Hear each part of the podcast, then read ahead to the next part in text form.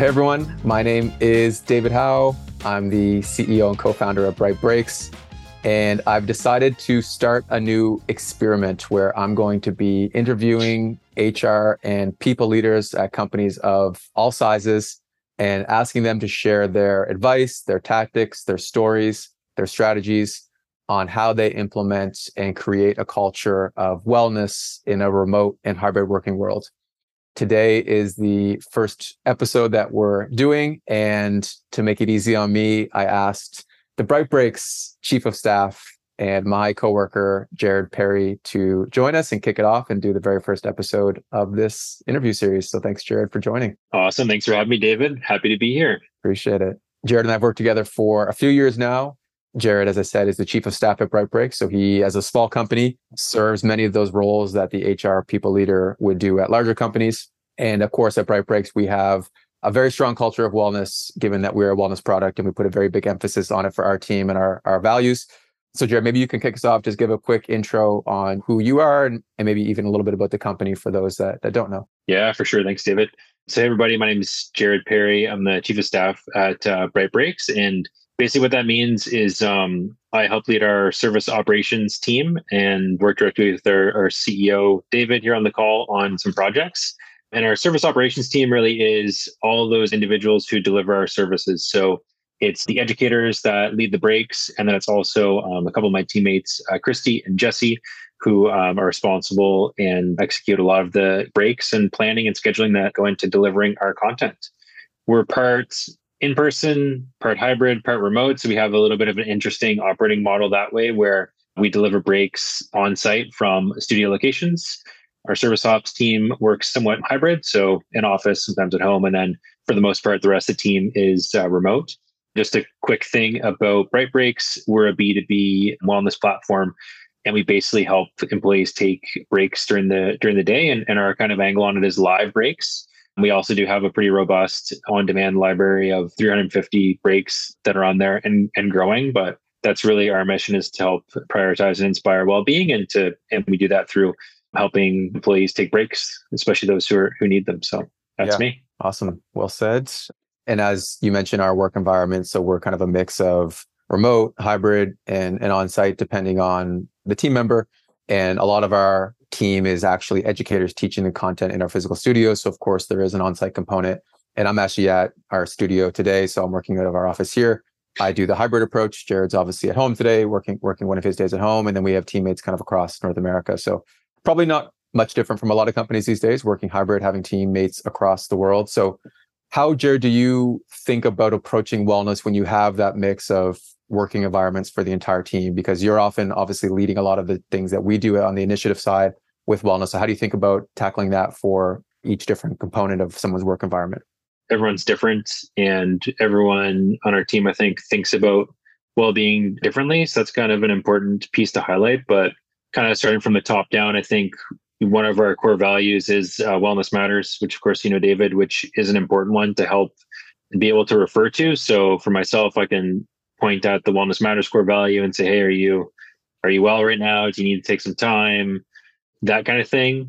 I think that's important. One of the things we do a lot just at Bright Breaks, due to the nature of our product, is we invite teammates to take breaks. So you'll see all kinds of invites flying around of just, you know, hey, come join me on this break, join me on that break, which also is pretty fun. And that's a nice part of it. And I think the other thing that we do is we can weave some of these breaks into meetings. So, you know, at our town hall, for example, we always kick it off with some sort of wellness break. We kind of experiment with some of these things internally ourselves. Typically, that is something to do with well-being. And I think just like generally, it's important for us to take care of our team. We've talked about this a lot before, but everyone on the team has such an important role, especially at our size, and of course at other organizations as well. But when someone's missing for a little bit of time, you really can feel it, right? And things can start to slip. So, and that's easy to happen, especially if people aren't well or people are facing burnout. So the way kind of we think about that is just getting ahead of it by making sure you're taking the time that you need to take care of yourself, whatever that means to you. Yeah, absolutely. We talk a lot about taking care of yourself first, because if you're not 100%, then the company and the team's not 100%. So that's obviously really important to us. Do you see, or do you have any challenges? So we obviously do a few initiatives beyond just using our own product, and we'll talk about those, but are there any challenges with building that culture of wellness with, say, the Vancouver team versus the Halifax team who you might see more regularly? I think with the remote, not being in front of someone on a daily basis, but weekly at least, it's hard. It can be hard. So there certainly are challenges with that. But I think in an asynchronous or in work environment where people are in different time zones, it's important to be able to just have those conversations in check-ins or one-on-ones and just like generally seeing how people are doing. And then just if things are rising up that you're noticing like, hey, you're not well, or there's some trends, then being able to use trust and talk about them and then help plan some interventions or say, hey, you should, consider taking some time off soon, or hey, how are you feeling? And just being able to have those types of conversations. So yeah, good point on the trust, because that is one of our core values as a company, of course, is trust matters. And that means that, somebody who may not be feeling 100% feels comfortable and trusts, their manager, and in this case might be you, to actually relay that information. And then you have that you can work with versus having to kind of uncover it. So that's part of the opportunity, is building a culture of trust that really hopefully translates into people being comfortable to share how they're actually doing on a day-to-day or weekly basis. Yeah, for sure. As we mentioned, we have teammates, in Halifax, in Vancouver, in Toronto, in California, really across the board. And where you touched on some of the challenges that the remote team might face versus people who might be on site once or twice a week is that connection piece. If I bump into you at the office on a Tuesday when you're here, we get that kind of impromptu conversation. That doesn't happen online. So what are some of the initiatives that our company has run with our team that might be interesting to others or you've seen some success with? Yeah, for sure. We've run our own challenges, like our own kind of well-being challenges, which has been a good way to be social around like a good topic. So many of the new features that people might see on Bright Breaks, we've usually like tried them out internally first to get feedback or just to kind of see how they could run. We did an interesting challenge, David, this one, that because we brainstormed it, but it was around getting every single person from our team to take X amount of breaks. I don't remember exactly what it was, but it was over a time period of 3 or 4 weeks. And, it averaged out to being taking 2 breaks during that week, I believe it was. And if every person took that average break, so let's call it 8, it was either 8 or 6, I can't remember. But if everyone took those breaks, then the entire team got a pre-established well-being day off. So it's like a full day off. And that was a really fun one because it kind of rallied the whole team around the same objective, even to the point where some people are typically scheduled that day and they're like, oh, whatever, I want to support the cause anyways. That was a really good one. And, in that well-being day off, everyone spent it differently. Some people went for walks, some people went camping, others spent time with their family or with their kids. For me, I went out on the trail, I went for a hike and a run. So that's been a successful one. We've also just run challenges before for prizes. One of the more recent ones that we experimented with over the summer was the walking challenge. So we basically offered our team an opportunity to win prizes for going for walking breaks. And when they took that break, they had to drop a photo of it in a Slack channel. And I think one of the more interesting or surprising things that came out of that was some of the interactions from the photos. Some people were taking really nice photos, or we got to kind of see a unique view of someone's walk or their surroundings. And that was really nice. One other thing we've recently started trialing is like putting team members into pods. So these are just people who might not normally get to meet up during a regular workday or whatever it is. And that their groups, essentially what they are is groups of 3 or 4 people. And they're just teammates from Bright Breaks. They get connected once a month in kind of like a virtual chat similar to this. They'd have a few prompting questions. Really, it's just about to get them to connect and get to know one another. So that's one of the newer things we just started to experiment with. That's awesome. And I think the thread that I see between all of those is a connection thread. So a lot of it is trying to encourage connections. So whether it's taking walking breaks and sharing those photos, whether it's doing the challenges where everyone has to kind of come together to solve it. That's, I think we've at Bright Breaks view connection as kind of a core pillar of wellness.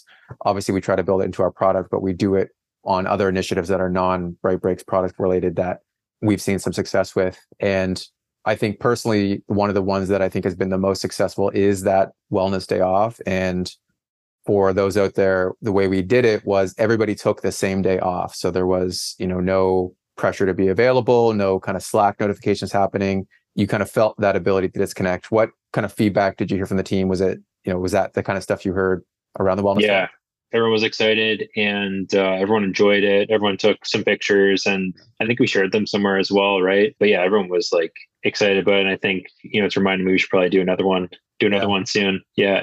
Yeah, we should get around. I think the other thing with it too, Dave, is that I think it sets a good example for others. Like I think that if there's people out there who want to instill more wellness in their teams and their culture, like I think it does say like, hey, we're pretty serious about this. And it is a good initiative to try to like ingrain it into the day-to-day more and more. And I do think that was probably the height motivation for everyone as well. Like, I think that's probably the most motivated anyone's ever been is like a, you know, a day off to paid day off to do whatever. I think that worked really well. Yeah. And I mean, for me, and I'm sure many can relate. And if I were to take a day off, but the company's still running, I'm still going to be getting notifications. And my nature is to want to really get in there and help solve problems and be, you know, move things forward. So for me personally, those wellness days as a company really are a lot more impactful than a typical day off because it allowed me to truly disconnect. Yeah, it's a good call to think about doing it again.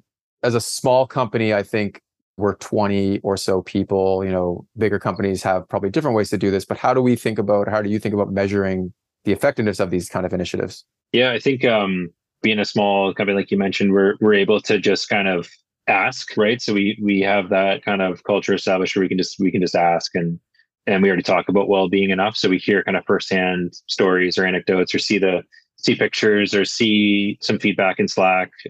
Something like running a challenge through Bright Breaks, though we also have data. So we know who took a break, how many, what types of breaks they might have been, and there's also some interesting things we can do with the data that we do get. So we can export it and kind of, you know, split it up depending on how we want to run our challenge. So the other thing I'll mention too is just like experimenting with things, right? So we obviously can get the feedback, but running something and then iterating on it based off of the feedback that we do get and trying to make it better, even if it's just a little bit each time is an important piece of that too. So we'll run something. It doesn't mean we'll do it the exact same again, but that there's probably a piece of it that we could iterate or improve on. Yeah.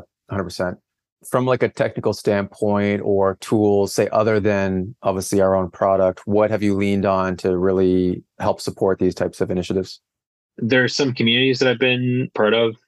There's one called People Ops Leaders that I'm in. It's some other folks that are people leaders. So that's been really helpful just to get a sense of kind of what other companies are doing. And it's been a good wealth of information. And then of course we've used Slack to communicate our breaks, maybe track some of them, like in the case of the walking breaks. And yeah, that's pretty much it.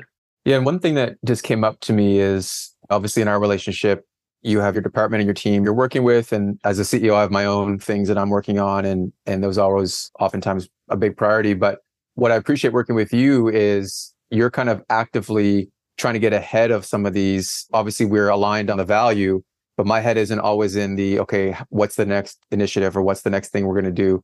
And you've done a really good job of bringing those, making them visible to me and making them a priority in our one-on-ones or in our conversations. And I think that is something that if you're an HR leader, if you're a people leader, it is important to make these conversations visible with your manager or your boss or your CEO, because that's how they're going to get done. If they don't, they might just get swept under the rug. And so, yeah, a lot of credit to you, I think, for making it top of mind and a priority. Awesome. Thank you. Appreciate that.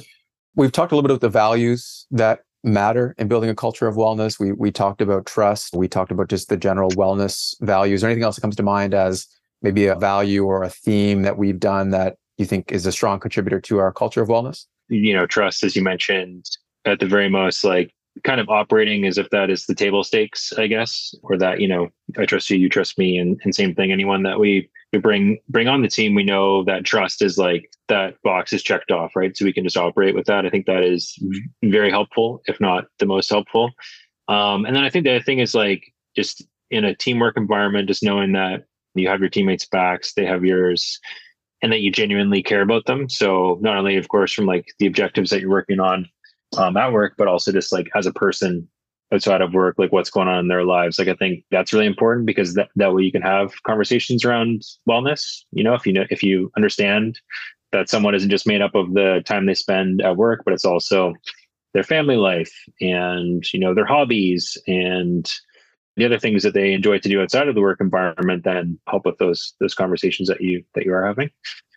And then I think that, yeah, the other one that's important is to have leadership demonstrate the importance of well-being. So it's important for, you know, in our scenario, if we're talking about taking breaks at work, that we're taking breaks or we're inviting team members to take breaks. So they'll be like, okay, well, you know, I see others doing it. I'm definitely gonna do that. And just generally leading by example. So making sure that, you know, we're getting our hands dirty with taking time and having a well-balanced life as well. Yeah. And a really good point on understanding what people are doing outside of work. And one thing that we've done a good job at, and you've kind of headed that, is, you know, whether it's a long weekend or, you know, recently was the Labor Day weekend, we kind of had a post in our general channel that said, hey, share a photo or share a story of what you did on the weekend. And the whole team almost kind of got involved in that. And, you know, we learned, okay, one of our educators, you know, had her engagement photo shoot, and that happened. And so that led to, you know, connections happening, and someone did this new food or whatever. Little things, but those little things do add up into kind of building that understanding who your teammates are, and obviously on the trust side too. So this has been good, Jared. Really, really enjoyed this. I guess in a kind of a final wrap-up question, what advice or kind of recommendations would you have to, you know, another people leader who's thinking, you know, how do I build kind of a wellness-focused strategy, or how do I implement some of these initiatives for my team in a remote or hybrid working world? Yeah, I would say just do it one step at a time. Like sometimes things can seem really overwhelming. So try to pick out one micro thing that you could focus on, and then test it out and iterate and gather feedback from your teammates. I think that wellness can be really fun, right? It doesn't have to be stuffy or anything like that. We live in a pretty cool age where wellness can actually be a lot of fun. And I think if you can make it transparent as well and involve your whole team, that'll be helpful too, because with that, you'll probably get a sense of what wellness means to others, and what's important to them. Perfect. Awesome. Well, thank you for being the very first interview here on this series. So appreciate it. I think it was really fun. Really enjoyed it. Excited to share this. If you watch this, really appreciate it. We're going to be doing more of these with other HR leaders across the globe and asking them similar questions to hopefully try to inspire others to implement a culture of wellness and how to do it for their remote and hybrid teams. So thank you, Jared. I appreciate it. We'll be talking on Slack later. Thanks everyone for watching. Take care. Thanks.